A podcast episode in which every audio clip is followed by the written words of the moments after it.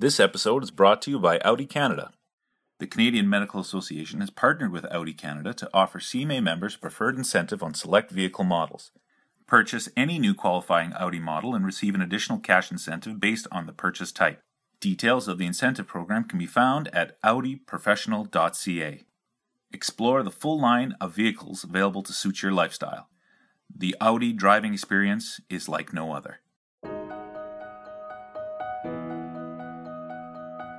The Global Burden of Disease study describes patterns and trends of disease and injury over the past three decades, spanning from 1990 to 2016.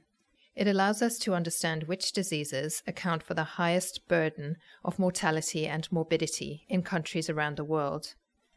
I'm Dr. Kirsten Patrick, Deputy Editor for the Canadian Medical Association Journal, and today I'm speaking with two of the authors of a study which is published in CMAJ that examines the Canadian data from the Global Burden of Disease study.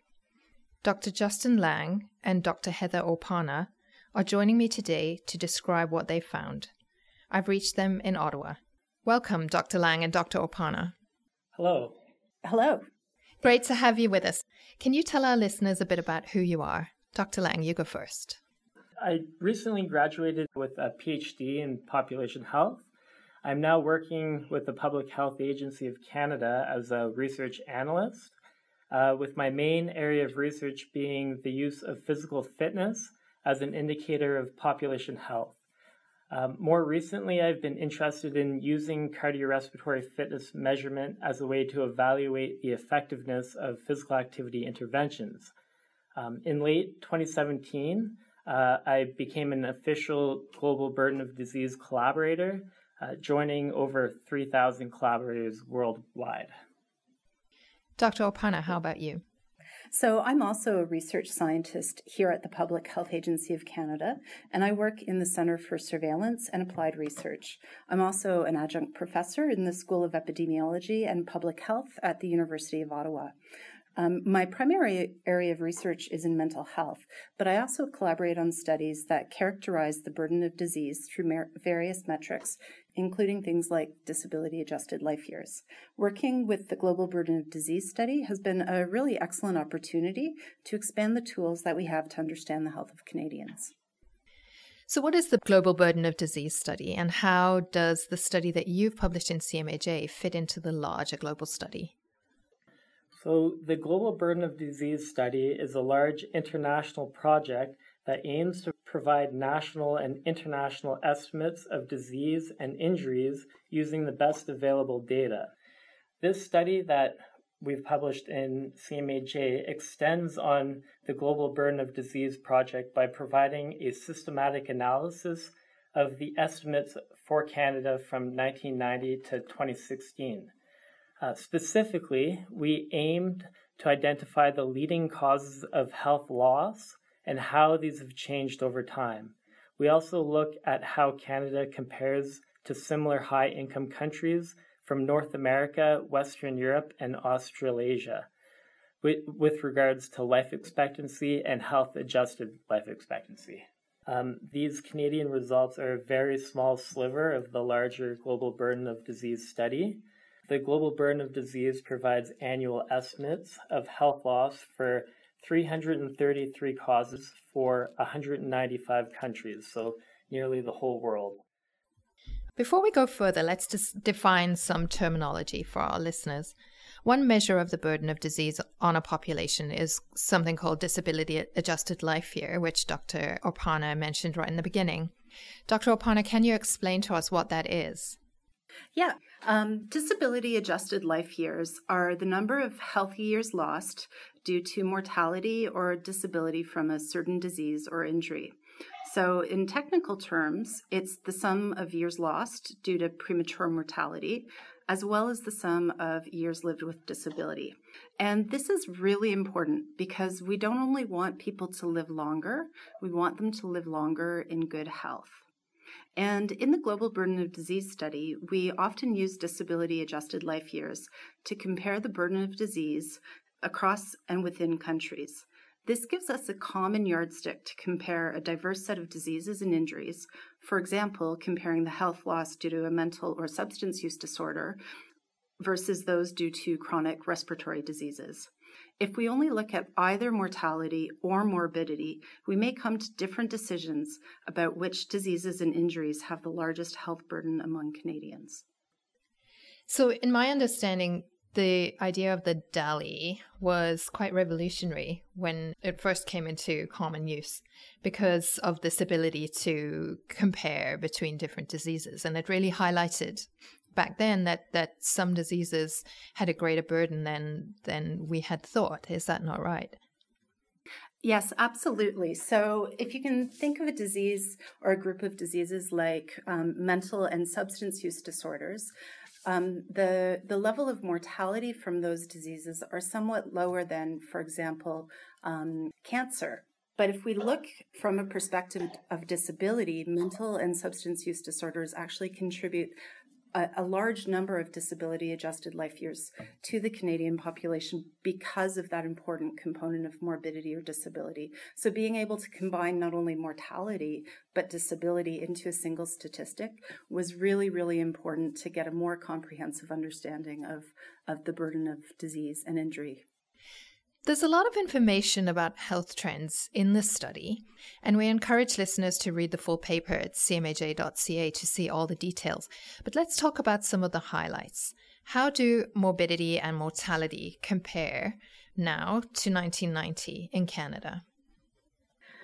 In our study, we've identified gains in both life expectancy and health adjusted life expectancy between 1990 and the present day. And these gains have kept pace with other high income countries in North America, Europe, and Australasia.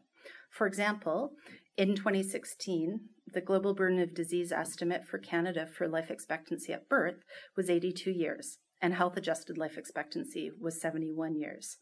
In comparison, Japan, which is a country known for its long life expectancy, Japan was estimated to have a life expectancy of birth at 84 years, but their health adjusted life expectancy was equivalent to that of Canada, with a value of 71 years. Trends in mortality and morbidity have changed substantially in Canada since 1990. For instance, in 1990, premature mortality accounted for 55% of total disability adjusted life years. This percentage has declined to just under half at, at 48% in 2016. And so this suggests that health loss in Canada is now really resulting from a larger proportion of morbidity than premature mortality, and that people are now living longer with diseases and injuries. That's really interesting. And now you've touched on this issue of health adjusted life expectancy. Why are the health adjusted life expectancy figures that you're quoting lower than life expectancy? Sure. So when we're looking at life expectancy, we're really summarizing the mortality experience of the population in a given year. When we report on health adjusted life expectancy, we're adjusting that mortality experience to years lived in full health. So while life expectancy at birth was 82 years, only 71 of those years were lived in full health. So that's a loss of 11 years of health expectancy when we adjust for health adjusted life expectancy. That's a really useful concept. So we're understanding not only the length of life as being important, but the quality of life as well. What are some of the top diseases or health conditions that affect the health of Canadians today? So, in our study, we identified that uh, in 2016, the top four uh, conditions affecting health were um, number one being cancer, followed by cardiovascular diseases, then musculoskeletal uh, disorders, and um, number four was mental and substance use disorders. Um, in 2016 alone, uh, these four conditions accounted for approximately 5 million healthy life years lost to these conditions. So this represented roughly 56% of total disability adjusted life years. Uh, so, to put this into perspective, this is similar to losing the whole country of New Zealand to morbidity and mortality in a single year. So, how has this changed over the years from 1990 to 2016? So, the main changes that we've seen over the years is that between 1990 and 2006, uh, cancers overtook cardiovascular diseases as the leading cause of health loss in Canada. Uh, cancer continues to be the leading cause of health loss in Canada uh, based on disability adjusted life years. However, uh, importantly, the age standardized disability adjusted life year rate for both these diseases, so cancers and cardiovascular diseases, are on the decline. Um, of the 21 causes of diseases and injuries that we summarized in the study, musculoskeletal disorders, mental and substance use disorders, and diseases uh, due to nutritional deficiencies are the only conditions with increasing age standardized rates. Is it surprising at all that we are seeing that cancer remains the greatest burden of, of disease in terms of mortality and morbidity? Or is that just reflective of the fact that we have an increasingly aging population? So, what we're seeing is that the age standardized disability adjusted life year rates for both cancers and cardiovascular diseases are declining. So, that takes into account age. It holds the age um, distribution of the population constant. The fact that cancer continues to be the leading cause of health loss in Canada is just reflective of its impact on both mortality and morbidity. How has the rate of people living with disability changed over the years? So, since 2006, the age standardized rate of all cause years lived with disability has stayed actually relatively consistent, whereas the count of years with disability, years lived with disability, has increased by 17% during the same period. And so, as we were just discussing, when we age standardize rates, this takes into account that there are differences in the age structure of the population over time. For example, in 2006, our population was younger than it is today. In contrast, when we look at all age counts, that tells us what's going on in a population at a given point in time without trying to take out the effect of age, without trying to control for the fact that over time populations age and change. And all age counts or all age rates are really, really important to helping us understand what the absolute level of a health burden is in a population at a given point in time. So, to summarize that again, um, the age standardized rate of years lived with disability is remaining relatively cons- constant, but all age counts are increasing because of our aging population. When we look at morbidity only through years lived with disability, we actually find that musculoskeletal disorders and mental and substance use disorders are the leading causes of years lived with disability. And so this is a little bit in contrast to disability adjusted life years, where we see that cancer and cardiovascular disease um, lead lead in that measure. So, if you're looking at these adjusting versus absolute rates, I guess that they have different uses if you're looking at these absolute figures for disability will be useful to Canada for policymaking in Canada, but the age adjusted figures are then useful comp- for comparing with other countries. Is that right? Yeah, they're definitely useful for comparing between countries. They're also useful for comparing trends over time. Um, but we need all of that information put together to really understand for decision making because you need the absolute values to know how many people in your population are sick or may die. But you also need to understand how things have been changing, and you need to know which part of that change is due to population aging and which part of that change is actually due to increases or decreases in the prevalence or incidence of a disease or the associated disability. So we really need all of those put together to inform decision making. Which is why this is such a huge body of work. What are some other interesting findings that are worth highlighting from this study? So, one other interesting finding is uh, that we identified all age mortality is increasing, but age standardized mortality is declining across most causes. Uh, so, we believe that this generally reflects an aging population combined with improving population health. This is definitely a promising finding that tells us that people in Canada are becoming healthier. How do the trends in Canada compare to other countries?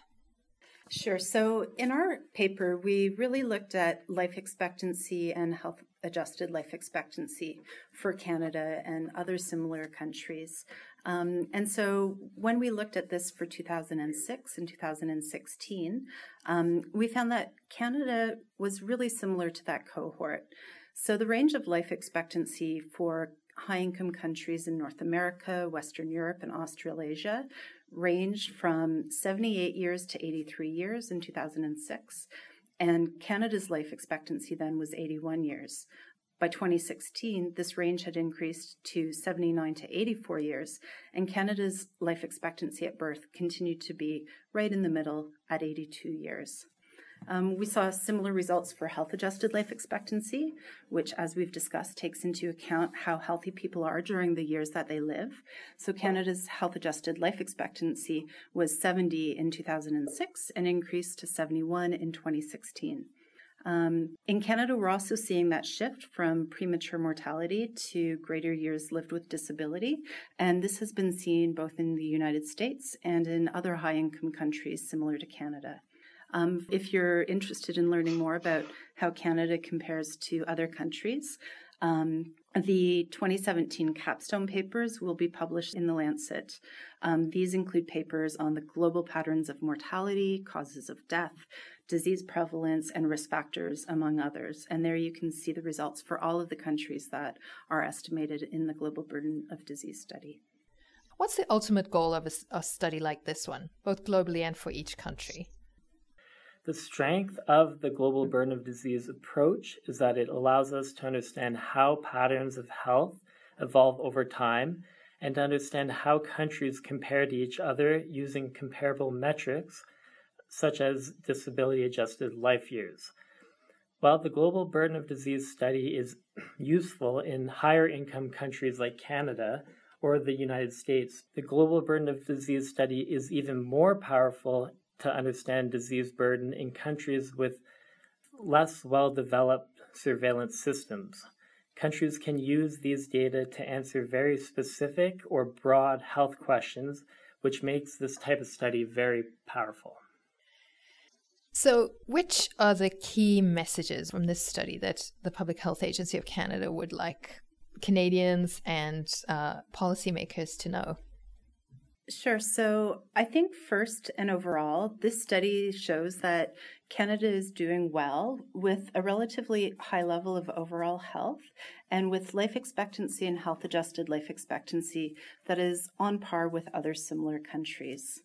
Um, second, cancer, cardiovascular disease, musculoskeletal disorders, and mental and substance use disorders were the leading causes of disability adjusted life years in 2016 accounting for more than half of the disability adjusted life years um, in 2016 and and that's really important. Those those four disease categories really drive a lot of the mortality and morbidity in canada and finally um, as our population ages we're seeing the burden of health loss shift from mortality to morbidity as the population continues to age, it will be important to monitor not only mortality and the prevalence and incidence of diseases and injury, but also the impact of these diseases and injuries on the health experience of the population. Um, understanding patterns of health loss and how different causes compare to each other can inform decision making in both the public health and the healthcare arenas. Um, we just have one more thing to add. Um, the Institute of Health Metrics and Evaluation at the University of Washington are the ones that make these types of studies possible. So I would like to acknowledge their hard work and dedication. Uh, for anyone who is interested in the global burden of disease study, their website is www.healthdata.org. Uh, through this website, users have access to very neat data visualization tools to help illustrate the vast amount of data that are av- available through this study. It really helps bring these data to life. So, thank you for joining us today. We really appreciate you taking the time to talk to us about this really important study, and we also want to acknowledge the contribution of our co authors. I've been speaking with Heather Orpana, a research scientist at the Public Health Agency of Canada and an adjunct professor with the School of Epidemiology and Public Health at the University of Ottawa. I've also been speaking with Justin Lang, a research analyst with the Public Health Agency of Canada. To read the research article they co authored, visit cmaj.ca. If you've enjoyed listening to this podcast, we encourage you to subscribe to CMAJ Podcasts on Apple Podcasts or your favorite app. While you're there, you can browse and listen to our many past episodes, and you can leave us a rating. I'm Dr. Kirsten Patrick, Deputy Editor for CMAJ. Thank you for listening.